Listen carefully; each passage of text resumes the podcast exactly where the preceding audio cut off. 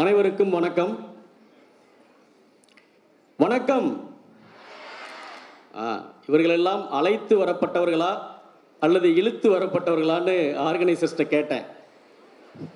பரிசு தரோம் என்று ஆசை காட்டி அழைத்து வந்திருக்கோம்னு சொன்னாங்க. அதான். அப்படி ரொம்ப ஜாலியாகவே போயிடலாம். இந்த உற்சாகத்தை அப்படியே மெயின்டைன் பண்ணிட்டு போயிடலாம். இந்த முன்னாடி இருக்கிறார்களா அண்ணன் சவுண்ட் சிஸ்டம் எனக்கு முப்பது நிமிஷம் கொடுத்துருக்காங்க. இருபத்தஞ்சு நிமிஷத்துக்கு நான் பேச மாட்டேன். ஏன்னா சுருதி டிவியில் யாரும் பார்க்க மாட்டாங்க. அதனால் நீங்கள் எனக்கு அட்டையை காட்டுறதோ நாயை அனுப்புறதோ பண்ணக்கூடாது. இலக்கியத்தை கண்டடைவது எப்படி? அப்படின்னு தலைப்பு. என்ன சார் இது ஒரு தலைப்பா? லைப்ரரிக்கு போய் லைப்ரரியன்ட்ட இலக்கியம் எந்த செக்ஷனில் இருக்குன்னு கேட்டால் அவர் கை காட்ட போகிறாரு இப்போ மாடிக்கு பொண்ணு மூணாவது மாடியில் ஏழாவது ராக்கு இலக்கியம். இதுக்கு ஒரு தலைப்பு இதுக்கு ஒரு பேச்சாளரா அப்படின்னு நீங்கள் கேட்கக்கூடாது. அப்படி கேட்டிங்கன்னா நீங்கள் துணிவு மிக்க வாரிசுகள்னு நாங்கள் கருதிடுவோம் நண்பர்களே உங்களில் எத்தனை பேர் இதற்கு முன்பு இலக்கிய வாசிப்பில் இருந்தவங்கன்னு எனக்கு தெரியாது. உங்களில் எவ்வளவு பேருக்கு புத்தக வாசிப்பு என்பது ஒரு வழக்கமான செயல்பாடு என்பதும் எனக்கு தெரியாது. ஆனாலும் இந்த நாள் இந்த தருணம் இந்த நேரத்தில் இந்த சபையில் நீங்கள் இருக்கிறதற்கு மிகப்பெரிய அதிர்ஷ்டம் செய்தவர்களாகிறீர்கள். ஏன் என்றால் ரெண்டாயிரம் ஆண்டு கால தொடர்ச்சி உள்ள ஒரு தமிழ் அறிவு செயல்பாட்டினுடைய ஒரு முக்கியமான நிகழ்வில் பங்கெடுத்து கொள்ளக்கூடிய ஒரு வாய்ப்பு உங்களுக்கு அருளப்பட்டிருக்கிறது. அதற்கு நீங்கள் உங்களுக்கு நீங்களே கைதட்டிக்கலாம். இது ஒரு மிகப்பெரிய அதிர்ஷ்டம். இந்த நாள் இந்த மேடையில் இன்றைய நிகழ்ச்சியில் கலந்து கொண்ட உங்களுடைய மறுநாள் என்பது ஆங்கிலத்தில் எஸ்டர்டே ப்ளஸ்ன்னு சொல்லுவாங்க இல்லையா? அது போல ஒரு நாளாக உங்களுடைய வாழ்க்கையில் ஒரு மிகப்பெரிய திருப்பு முனையை உருவாக்கக்கூடிய ஒரு நாளாக இது அமைவதற்கு நிறைய வாய்ப்புகள் இருக்கு. ஆகவே இந்த நாளுக்கு நாம் நன்றி சொல்லலாம். ஏன் அதிர்ஷ்டம் அப்படின்னு சொல்றேன்னா இலக்கியத்தை போல தன்னை தொட்டவனை வானளவு உயர்த்தக்கூடிய வேற ஒரு விஷயம் இந்த உலகத்தில் கிடையாது. உதாரணம் சொல்றேன். ஒருவன் பாடகன் ஆகணும்னா அஞ்சு வயசுல அவன் சங்கீதம் கத்துக்க ஆரம்பிப்பான். ஓரொரு நாளும் பத்து மணி நேரம் பன்னெண்டு மணி நேரம் அசுர சாதகம் அவன் பண்ணணும். தினமும் தன்னுடைய கலைக்காக தன்னுடைய உயிரை உடலை ஆவிய அனைத்தையும் கொடுக்கணும். வேற எந்த டீவியேஷனும் இல்லாமல் அவ்வளவு செஞ்சான்னா நாற்பது வயசு ஆகும்போது ஹிந்து பேப்பரில் அவனுக்கு ஒரு சின்ன பெட்டி செய்தி போடுவாங்க. ஒரு ப்ராமிசிங் சிங்கர் வந்திருக்கான் அப்படின்னு. ஒரு பரதநாட்டிய கலைஞன் அவன் ஒரு கலைஞனாக ஆகணும்னா அஞ்சு வயசில் காலில் சலங்கை கட்டியிருப்பான். கிட்டத்தட்ட இருபது வருஷம் முப்பது வருஷம் ஒவ்வொரு நாளும் ப்ராக்டிஸ் பண்ணி தன்னுடைய பிற ஆர்வங்கள் எல்லாத்தையும் ஒதுக்கி வச்சுக்கிட்டு அந்த கலையில் அவன் ஈடுபட்டா தான் அவன் யாரு அல்லது அவங்க யாருன்ற பேரே நமக்கு தெரிய வரும். ஆனால் ஓர் இருவரை தவிர இந்த இலக்கிய விழாவில் ஒரு நூறு விருந்தினர்கள் பேசுகிறாங்க இல்லையா? அதில் ஓர் இருவரை தவிர மீத யாரும் அந்த அளவுக்கு அசுர சாதகிகள் கிடையாது. அந்த அளவுக்கு தன்னுடைய மொத்த ஆயுளையும் இலக்கியத்துக்கு போட்டவன் கிடையாது. நான் டெஃபினட்டாக கிடையாது. இங்கே இருக்கிற என்னுடைய நண்பர்கள் டெஃபினட்டாக அப்படி கிடையாது. ஆனால் இலக்கியம் என்பது என்னன்னா புத்தகம் என்பது என்னென்னா அது ஒரு அற்புத கம்பளம் மாதிரி. நீங்க லேசா தொட்டுட்டா போதும். அது உங்களை வானத்துடைய உச்சி வரைக்கும் கொண்டு போயிடும் அப்படிதான் இந்த இடத்துல வந்து நிற்கிறோம் அதை நீங்கள் புரிந்து கொள்ள வேண்டும். நீங்க எந்த அளவுக்கு அதிர்ஷ்டசாலியோ அந்த அளவிற்கு துரதிர்ஷ்டசாலிகளும் கூட. ஏன்னா எங்களுடைய தலைமுறையில் எங்களுக்கு அவசியம் படித்தே ஆக வேண்டும்னு ஒரு கட்டாயம் கிடையாது. மிக அவசியமாக ஐநூறுக்கு நானூற்றி தொண்ணூறு மார்க் எடுக்கணும். ஆயிரத்தி இரநூறுக்கு நூற்றி எண்பது எடுக்கணும்னு எந்த அழுத்தமும் எங்களுக்கு கிடையாது. அநீதியான எந்த நுழைவுத் தேர்வும் எழுத வேண்டிய அவசியம் இல்லாத தலைமுறை நாங்கள். உயர்ந்த ஒரு இன்ஸ்டியூட்ல சீட்டு கிடைச்சே ஆகணும்னு எந்த கட்டாயமும் எங்களுக்கு கிடையாது. அதுல நல்லா படிச்சு கேம்பஸ்ல ரெக்ரூட் ஆகி வேலைக்கு போயே ஆகணும் என்கின்ற அழுத்தமும் எங்களுக்கு கிடையாது. வேலைக்கு போய் உடனே ஒரு ட்ரிபிள் பெட்ரூம் ஃப்ளாட் வாங்கி அதுக்கு வாழ்நாள் முழுக்க இஎம்ஐ கட்டி கொண்டு இருக்க வேண்டும் என்கின்ற அழுத்தமும் எங்களுக்கு கிடையாது. ஆகவே நாங்கள் சுதந்திர மனிதர்களாக ஒரு நாளைக்கு ரெண்டு புஸ்தகம் மூணு புஸ்தகம் படித்து ஆனந்தமாக வாசிப்பில் இருந்தோம். ஆனால் இன்னைக்கு உங்களுக்கு அப்படி முடியாது. உங்களுக்கு ஏராளமான அழுத்தம் இருக்கு. இங்கே இந்த இடத்துல நீங்கள் ஜாலியாக இருப்பீங்க. ஃபைனல் இயரில் ரொம்ப கவலையோடு இருப்பீங்க. எப்படியாவது ஒரு வேலைக்கு போயாகணும். எப்படியாவது நல்ல ஒரு கோர்ஸ் படித்தாகணுன்ற ஏராளமான அழுத்தங்கள் உங்களுக்கு இருக்குது அது ஒரு சாபம். இன்னொரு சாபம் என்னென்னா எங்களுக்கு அதிகபட்சம் அன்னைக்கு இருந்தது துர்தர்ஷனில் ஒரு வெள்ளிக்கிழமை ஒளியும் ஒளியும் ஒரு ஞாயிற்றுக்கிழமை படமும் தான். எங்கள் கையில் இந்த எலக்ட்ரானிக் டிவைஸ் எதுவுமே கிடையாது.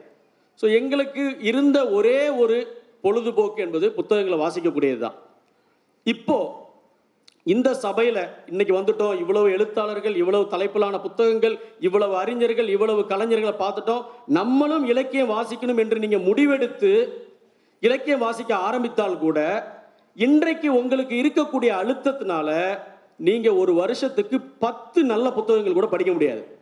அதுதான் உங்களுக்கு இருக்கக்கூடிய ஒரு துரதிருஷ்டம். இருபது வருஷம் கழித்து இதே மேடையில் இதே மாதிரி ஒரு ஃபோரம்க்கு நீங்கள் வந்தீங்கன்னா நீங்கள் அதிகபட்சம் ஒரு நூறு புத்தகங்கள் படிச்சிருப்பீங்க. நாங்கள் அதாவது உங்களுக்கு முந்தைய தலைமுறையான நாங்கள் அப்போது மொத்தமாக ஒரு பத்தாயிரம் டைட்டில் படிச்சிருப்போம். இதுதான் இந்த தலைமுறையில் இருக்கக்கூடிய ஒரு துரதிருஷ்டம். ஒரு விமோச்சனம் இதுக்கு இருக்குது அதாவது ஜாதகத்தில் ஒரு பரிகாரம் சொல்கிற மாதிரி ஐயோ நான் எவ்வளவோ விஷயத்தை இழந்துட்டேன் இங்கே வந்து பார்க்குறேன் விதவிதமான தலைப்பில் பேசுகிறாங்க விதவிதமான கதைகளை சொல்கிறாங்க ஆனால் நமக்கு அந்த கொடுப்பினை இல்லையேன்னு நினைத்தீர்கள் என்றால் உங்களுக்கு ஒரு சின்ன பரிகாரம் இருக்கு. அதை சொல்வது தான் இந்த உரையினுடைய நோக்கமாக நான் அதை வடிவமைச்சிருக்கேன். அதற்கு நீங்கள் செவ்வியல் நாவல்களை வாசிக்கணும். செவ்வியல் அப்படின்னா என்ன? புது கருத்து. இந்த பேச்சில் வந்து நிறைய உங்களுக்கு தெரியாத நீங்கள் புழங்காத இதுக்கு முன்னாடி கேட்காத பல வார்த்தைகள் இருக்கும். அதை பற்றி ரொம்ப கவலைப்பட வேண்டியதில்லை.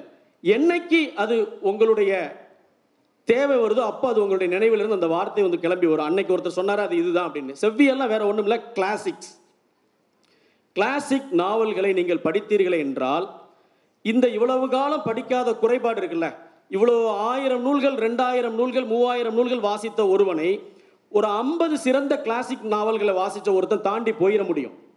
அந்த ஒரு தன்மை கிளாசிக் நாவல்களுக்கு இருக்குது சரி அதெல்லாம் சரிங்க. எதுக்கு அவ்வளவு கஷ்டப்பட்டு தலவாணி தலவாணி புத்தகங்களை படிக்கணும்?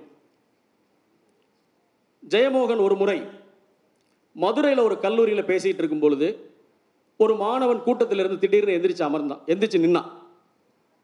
அவரை பார்த்து சார் சும்மா இலக்கிய இலக்கியன்னு பேசிக்கிட்டே இருக்கீங்க சார். இலக்கியம் வாழ்க்கைக்கு சோறு போடுமா? அப்படின்னு ஒரு கேள்வியை கேட்டான்.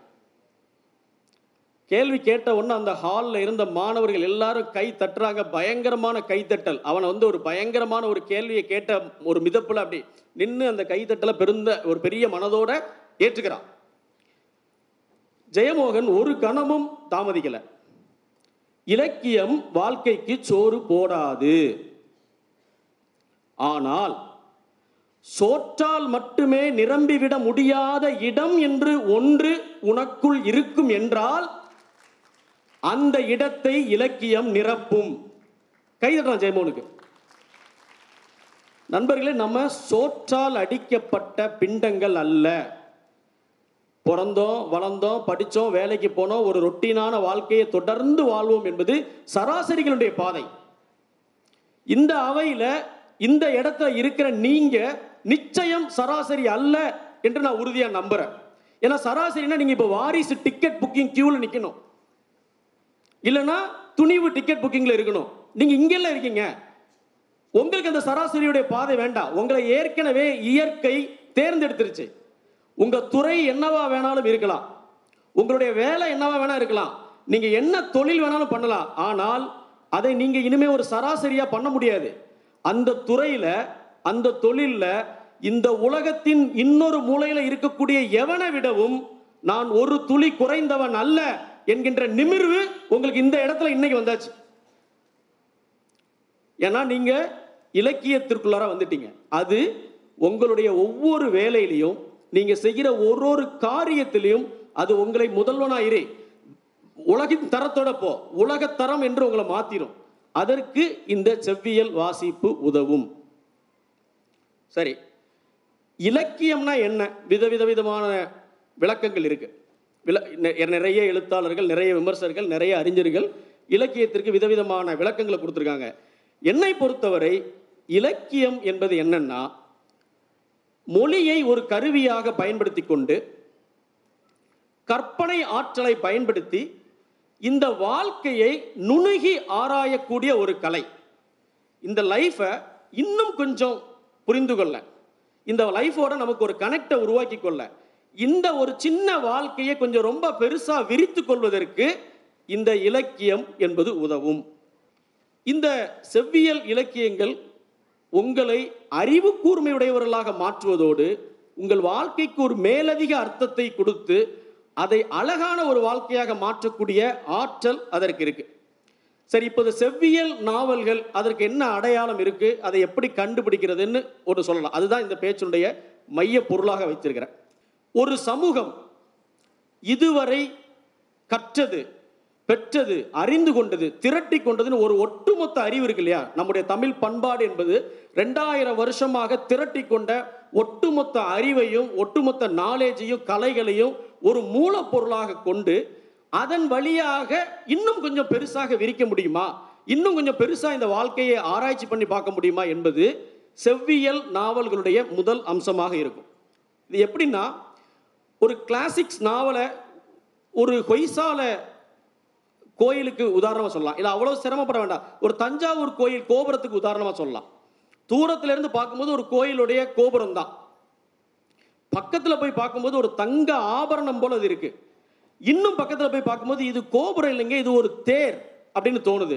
இன்னும் பார்க்கும்போது அது ஒரு தேர் இல்லை அந்த ஒரு தேருக்குள்ளார தேர் வடிவம் போன்ற எண்ணற்ற தேர்கள் இருக்குது இன்னும் கொஞ்சம் உள்ளே போய் பார்க்கும்போது இந்த சிற்பங்கள் எதுவுமே ஒரே மாதிரி சிற்பம் இல்லை. ஒவ்வொரு சிற்பமும் ஒவ்வொரு மாதிரி இருக்கு.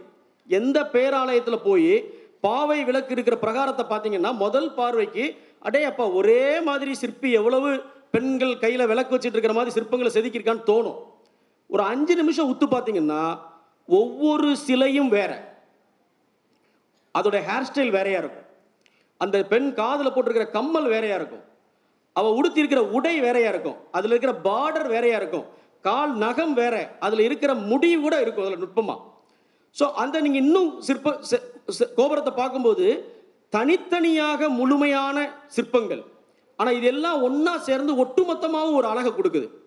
ஒரு ஆலயத்தில் போய் பார்க்கும்போது அது எப்படி இருக்குதோ அதுதான் செவ்வியல் நாவல்கள். செவ்வியல் நாவல்கள் ஒன்றொன்றும் அதில் இருக்கக்கூடிய ஒவ்வொரு கதாபாத்திரமும் தன்னளவில் தனித்தனி மாஸ்டர் பீஸ் எல்லா தனித்தனி மாஸ்டர் பீஸும் சேர்ந்து உருவாக்குற ஒரு ஒட்டுமொத்த ஆபரணம் போல ஒரு கோயில் கோபுரம் போல ஒரு அழகான தேரை போல இருக்கிறது தான் செவ்வியல் நாவல். அதற்கு கால எல்லைகள் கிடையாது. இன்னைக்கு இதை படிக்கலாம் ஆனால் நாளைக்கு அதை படிக்க முடியாதுன்ற லிமிட்டேஷன் கிடையாது. நூறு வருஷத்துக்கு முன்னாடி படித்தவனுக்கு அது ரெலவெண்ட்டாக இருக்கும்.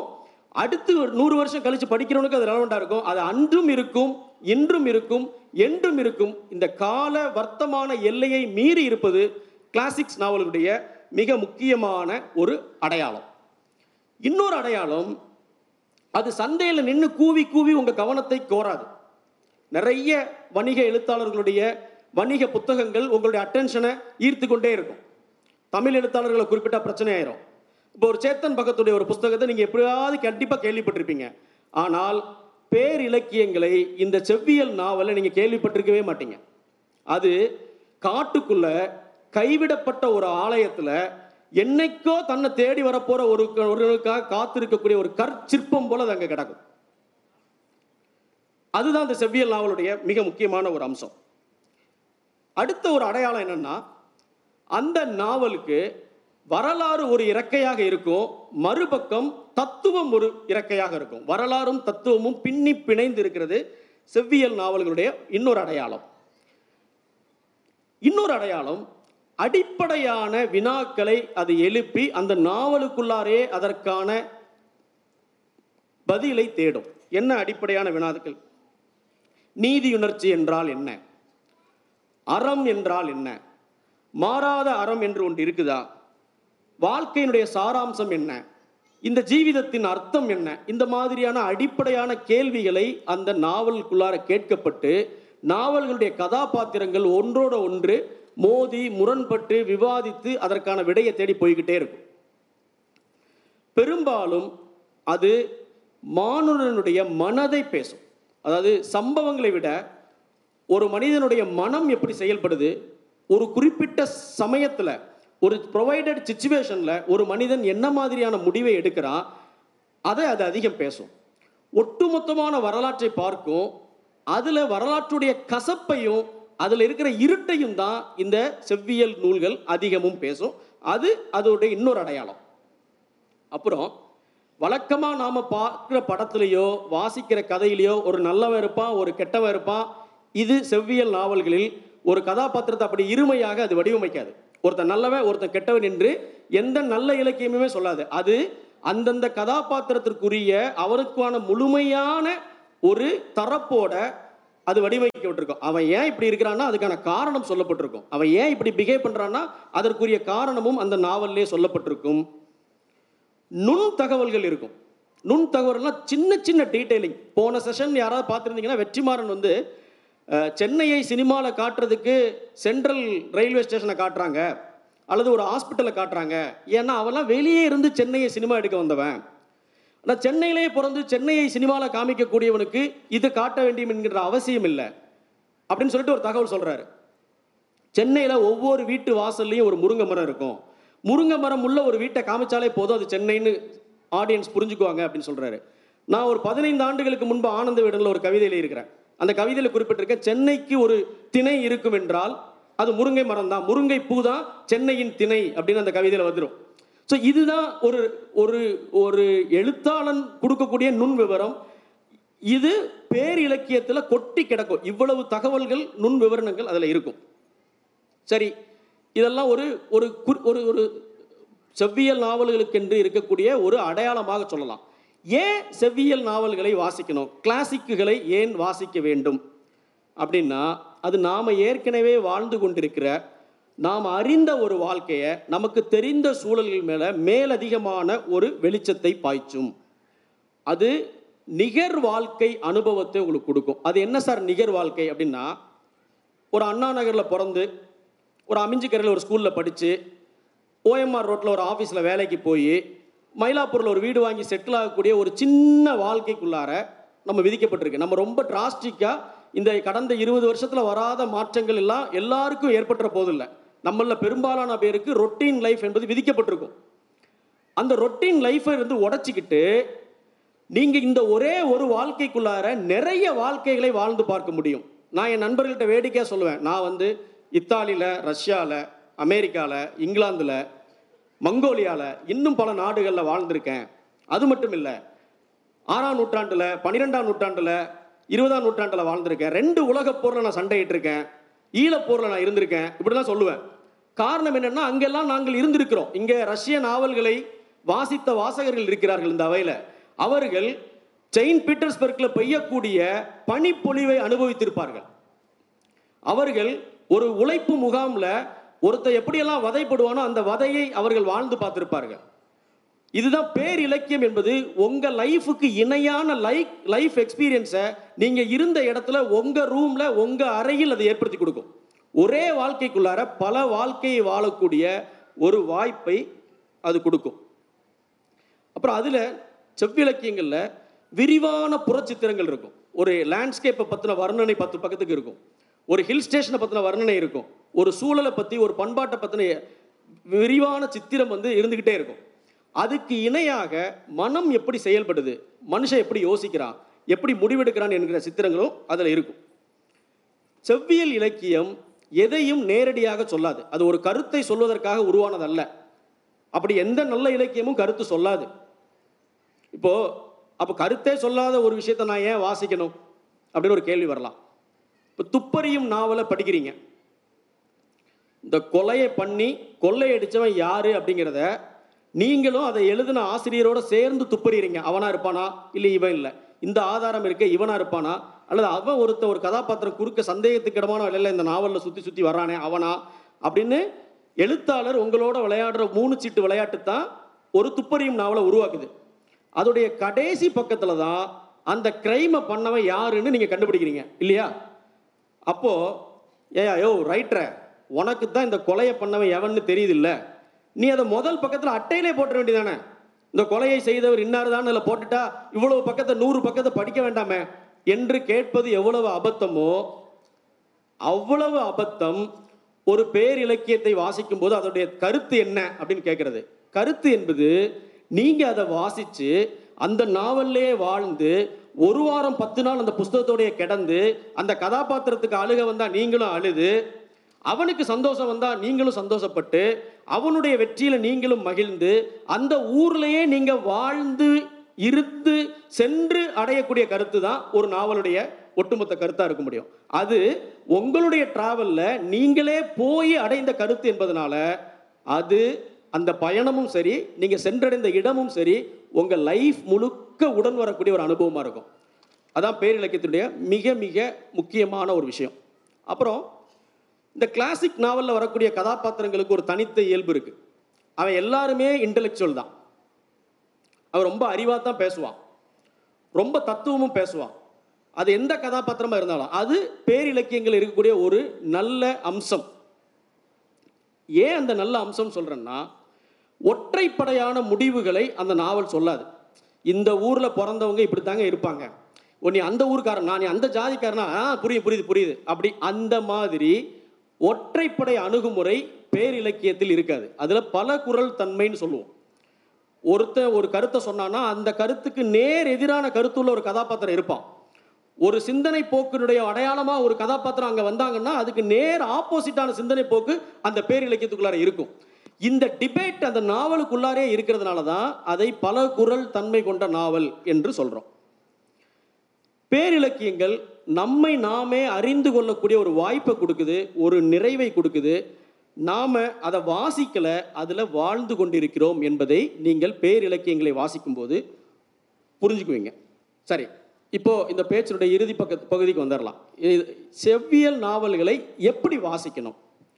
அதற்கு போதிய பயிற்சியும் முயற்சியும் அவசியம் தேவை. ஏன் தேவைன்னா கிளாசிக் நாவல்கள் உங்களை மகிழ்விக்க வேண்டும் என்பதற்காகவோ உங்கள் பொழுதுபோக்கு உங்களை பொழுதுபோக்க செய்ய வேண்டும் என்பதற்காகவோ எழுதப்படவில்லை. அதை முதல்ல தெளிவாக புரிஞ்சுக்கணும்.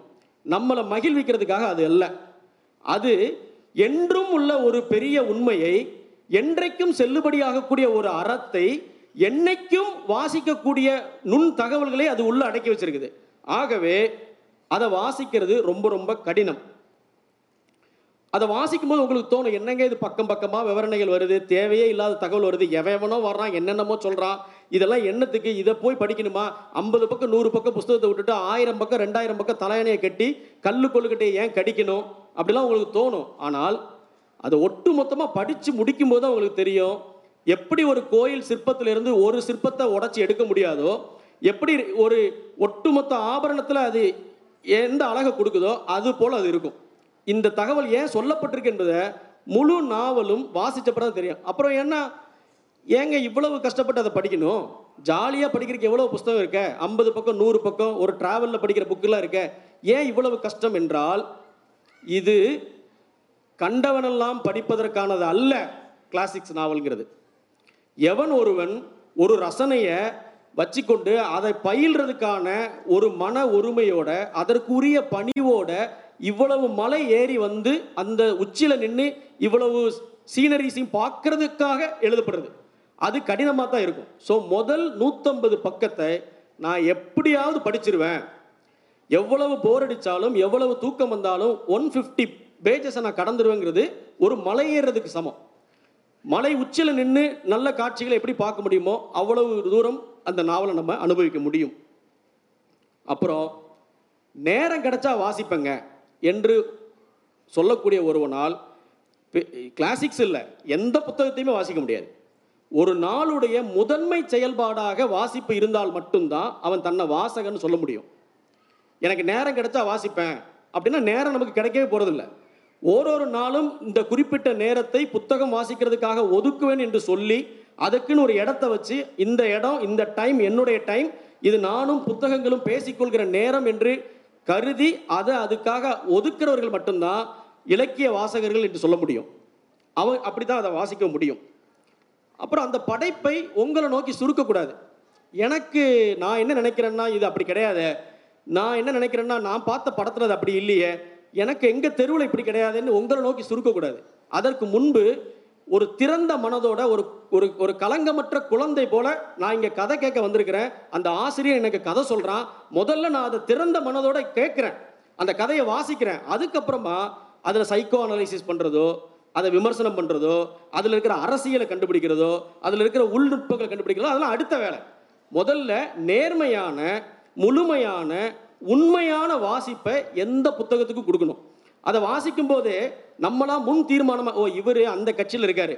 ஆகவே அந்த ஐடியாவை தான் இங்கே சேல் பண்ணியிருப்பாரு இவன் இருக்கானே இவன் பர்சனல் லைஃப்பில் ரொம்ப கோக்குமாக்கான ஆள். அதனால் அவன் இப்படி தான் எழுதியிருப்பான் என்று முன் தீர்மானத்தோடு எந்த புத்தகத்தையும் அணுகக்கூடாது. கிளாசிக்ஸை அப்படி அப்ரோச் பண்ணவே கூடாது. அப்புறம் ஒரு கிளாசிக் நாவலை வாசிக்கும் போதே உங்களுக்கு நல்ல ஒரு ஆசிரியர் அமைவார். நல்ல சக ஹிருதயர்களும் அமைவாங்க. இந்த லிட்ரேச்சர் பயணத்தில் வாசிப்பு பயணத்தில் ஒரு ஆசிரியர் அமைவது ரொம்ப முக்கியமானது. இப்போ இந்த விழாவை முன்னின்று நடத்தக்கூடிய ஐஏஎஸ் அதிகாரிகள் இருக்காங்கல்ல அவங்க எல்லாருமே ஒரு இலக்கிய ஆசிரியரை கண்டறிந்து கொண்டவங்க தான். அவங்களோட சேர்ந்து பயணம் பண்ணுறவங்க தான். ஒரே மூடில் வாசிப்பு அதை பற்றி விவாதம் பண்ணுறது எடுத்த குறிப்புகளை பற்றி பேசிக்கிறதுக்கான ஒரு நட்பு வட்டாரத்தை உருவாக்கி கொள்வதும் மிக மிக முக்கியமானது. படித்து முடிச்சதுக்கப்புறமா அந்த நாவலை பற்றி இந்த மொழியில் இருக்கக்கூடிய மூத்த படைப்பாளர்கள் என்ன சொல்லியிருக்காங்க? விமர்சகர்கள் என்ன எழுதியிருக்காங்க? பத்திரிகைகள் அதை பற்றி என்ன எழுதியிருக்குன்னு தேடி படிக்கணும். ஏன் தேடி படிக்கணும்னா நம்முடைய வாசிப்பு எப்படிப்பட்டதுன்றத ஒரு உரை போட்டு பார்க்கறதுக்கு அது உதவும். நம்ம முழுமையாக வாசிச்சிருக்கோமா? நம்ம ஏதேனும் நுட்பங்களை தவற விட்டுருக்கோமா? ஆழமான அர்த்தங்களை போய் சென்றடைஞ்சிருக்கோமான்னு பார்த்து கொள்வதற்கு அது ஒரு நல்ல பயிற்சியாக அமையக்கூடும். செவ்விலக்கியங்களுடைய முக்கியமான தன்மை நீங்கள் வளரும்போது அதுவும் உங்களோட சேர்ந்து வளரும். நீங்கள் இருபது வயசில் வாசிக்கிற ஒரு நாவல் உங்களுக்கு கொடுத்த அர்த்தம் முப்பது வயசில் வேறையாக இருக்கும் ஐம்பது வயசில் வேறையாக இருக்கும் அதுதான் செவ்வியல் நாவல்களுடைய தனித்துவமான ஒரு விஷயம். ஸோ அதை படித்துக்கொள்வதும் உங்களுக்கு நீங்களே தொகுத்துக் கொள்வதும் இந்த நாவலுடைய நாங்கள் இளமையில் படித்த எல்லா கதாபாத்திரங்களும் இன்றளவும் வருது. இப்போ போன வாரம் எனக்கு ஏற்பட்ட தனிப்பட்ட ஒரு அனுபவத்தை சொல்ல நினைக்கிறேன். ஒரு மலைப்பிரதேசத்தில் நான் நிலம் வாங்குறேன். எங்களுடைய நண்பர் ஈரோடு வழக்கறிஞர் செந்தில் வந்து என்கிட்ட சொல்கிறாரு அந்த நிலத்தை விற்கிறவன்ட்ட நீ கொஞ்சம் ஜாக்கிரதையாக இருக்கணும். அவன் யார் தெரியுமா? இந்த கரமசோ பிரதர்ஸில் ஒரு அப்பன் வருவான்ல அவனை விட இவன் டேஞ்சர் ஆனவன் அப்படிங்கிறாரு. அடாடா நீங்கள் எப்போ சார் கரமசோ பிரதர்ஸ் படிச்சீங்கன்னா பதினேழு வயசில் படித்தேன்னு பதினேழு வயசில் படித்த கரமசோ பிரதர்ஸோட அப்பா நாற்பத்தி ரெண்டு வயசு வரைக்கும் அவரோட தொடர்ந்து வந்துக்கிட்டே இருக்கிறார். நீங்கள் வளரும்போது உங்களோட வளர்ந்தால் அது பேர் இலக்கியம் நீங்கள் வளர்ந்துட்டுச்சு இந்த கருமத்தையாக ஒரு காலத்தில் படித்தோம் என்று நினைத்தால் இதெல்லாம் ஒரு காலத்தில் படித்தோமா என்று நினைத்தால் அது சின்ன இலக்கியம் பெட்டி இலக்கியம். அது ஒரு முக்கியமான ஸ்கேல் உங்களோட சேர்ந்து அது வளரணும். போன வாரம் ஒரு நண்பர் அவருக்கு இல்லறத்தில் ஒரு பிரச்சனை. அவருடைய எக்ஸ்ட்ரா மார்ஷியல் ரிலேஷன்ஷிப்னால அவர் என்கிட்ட பேசும்போது சொல்கிறாரு இந்த புத்து இருப்பில் வருவான்ல நெக்லுதப் அவன் பிரச்சனை தான்டா என் பிரச்சனை. என்னால் அந்த குற்றத்தை கடக்கவும் முடியல. இது போகும்னு என்னால் விலகவும் முடியல. இது என் கூடயே இருக்கு அப்படின்றாரு. அப்போது ஒரு நாவலுடைய கதாபாத்திரத்தை தன்னோட அசோசியேட் பண்ணிக்கிற அளவுக்கு அது அவனுக்குள்ளார ஆழமாக இறங்கியிருக்கு. ஸோ அதுதான் மிக முக்கியமான ஒரு விஷயம்னு நான் நினைக்கிறேன். இந்த மாதிரி ஒரு கடினமான உரையை ரொம்ப கவனமாக செவி கூர்ந்து கேட்டிருக்கீங்க நீங்கள் உங்கள் எல்லாருக்கும் இன்னொரு வாட்டி நீங்களே கிளாப் பண்ணணும்னு நான் நினைக்கிறேன். இங்கே இருக்கிற மாணவர்களுடைய உதவிக்காக ஒரு ஆறு கிளாசிக் நாவல்களை நான் பரிந்துரைக்கலாம் நினைக்கிறேன். இதெல்லாம் தமிழிலும் கிடைக்குது. போரும் வாழ்வும் லியோ டால்ஸ்டா எழுதின நாவல். புத்துயிர்ப்பு. அதுவும் லியோ டால்ஸ்டாய் எழுதின ஒரு நாவல். தஸ்தாயஸ்கியுடைய குற்றமும் தண்டனையும் கரமசோ பிரதர்ஸ் ஒரு இந்திய நாவலில் ஒரு கிளாசிக் என்று சிவராமகாரத்துடைய மண்ணும் மனிதரும் சொல்லலாம். தமிழில் ஒரு கிளாசிக் என்று ஜெயமோகன் எழுதின விஷ்ணுபுரத்தை சொல்லலாம். இதெல்லாம் ஒரு சாதாரணமான ஒரு முதல் கட்ட வாசிப்புக்கே இது உதவும். நிறைய பேர் இந்த மாதிரி புத்தகங்களை வாங்கிட்டு ஒரு ஐம்பது பக்கம் நூறு பக்கம் படிச்சுட்டு அதை தூக்கி போட்டுருவாங்க. அது அப்படி செய்யக்கூடாது. ஒரு நூறு நூற்றம்பது பக்கமாவது படிக்கணும். இன்னொரு தப்பு என்ன பண்ணுவாங்கன்னா அன்றாடம் பத்து பக்கம் பதினஞ்சு பக்கம் இருபது பக்கம்னு ஊறுகாய் போடுற மாதிரி ஊறுகாய் ஜாடியில் எலுமிச்சம்பழத்தை ஊற வைக்கிற மாதிரி எந்த புஸ்தகத்தையுமே படிக்கக்கூடாது. அதனால் நமக்கு ஒன்றுமே வராது. நாலு நாளில் கதாபாத்திரத்தோட பேர் தெரிஞ்சிடும் யார் யாருக்கு என்ன உறவுன்றது மறந்து போயிடும். அப்படி படிக்க வேண்டிய அவசியம் இல்லை. இறுதியாக ஒன்றை சொல்லி முடிக்கலாம்னு நினைக்கிறேன். ஜெயமோகன் வந்து மத்தகம் அப்படின்னு ஒரு குறுநாவல் எழுதினார். அது ஒரு ஒரு ரா ஒரு யானை ஒரு திருவிழாவிற்கு காட்டு வழியாக வந்துட்டு திரும்ப போகக்கூடிய ஒரு திருவிதாங்கூர் சமஸ்தானத்துடைய பின்புலத்தில் எழுதப்பட்ட ஒரு கதை. அதில் கேரளாவுடைய இயற்கை வர்ணனையை பற்றி அந்த யானை நடந்து வர்ற காடை பற்றி அந்த வழிகள் அதில் இருக்கிற ஓடைகள் அங்கே இருக்கிற ஆறுகள் நதிகளை பற்றிலாம் ரொம்ப அற்புதமான விவரணைகள் இருக்கும். இந்த நாவலை வாசித்து பார்த்துட்டு ஈரோட்டில் இருந்து ஒரு சூழியல் குழுமம். நம்ம இதுவரைக்கும் கேள்விப்பட்ட இயற்கை எழில் கொஞ்சம் இடங்களை விட இது ரொம்ப பிரமாதமாக இருக்குது இது ஒரு ஆஃப் பீட் டிராவலாக இருந்தால் கூட இந்த பாதையில் எப்படி திரு திருவிதாங்கூர்லேருந்து யானை நடத்தி கூட்டு வந்தாங்களோ அந்த பாதையில் நம்ம பயணம் பண்ணணும்னு அதற்கு ஏற்ற மாதிரியான ஒரு வெஹிக்கிளை ஏற்பாடு பண்ணிவிட்டு ஈரோட்டில் இருந்து ஒரு நண்பர்கள் குழு அந்த பயணத்தை போகிறாங்க அந்த யானை சென்ற பாதையிலே. அது சாலை வழியான பயணம் இல்லை. நடுவில் காடு வருது நடுவில் ஆறு வருது எல்லாம் வருது எல்லாத்தையும் முடிச்சுட்டு அந்த பயணம் முடிகிற இடத்துல இருந்து ஜெயமோகனுக்கு ஃபோன் பண்ணுறாங்க சார் நாங்கள் இந்த மாதிரி ஈரோட்டிலேருந்து உங்களுடைய வாசகர்கள் மத்தகம்ங்கிற நாவல் படித்தோம் அதில் இருக்கிற இயற்கை வர்ணனைகளால் ஊக்கம் பெற்று அந்த பாதையிலேயே ஒரு ஒரு அட்வென்ச்சரஸ் ட்ராவல் போயிட்டு உங்களுக்கு கூப்பிட்றோம் சார். அந்த ஏரியாலாம் ரொம்ப நல்லா இருந்துச்சு ரொம்ப அழகாக இருந்துச்சு.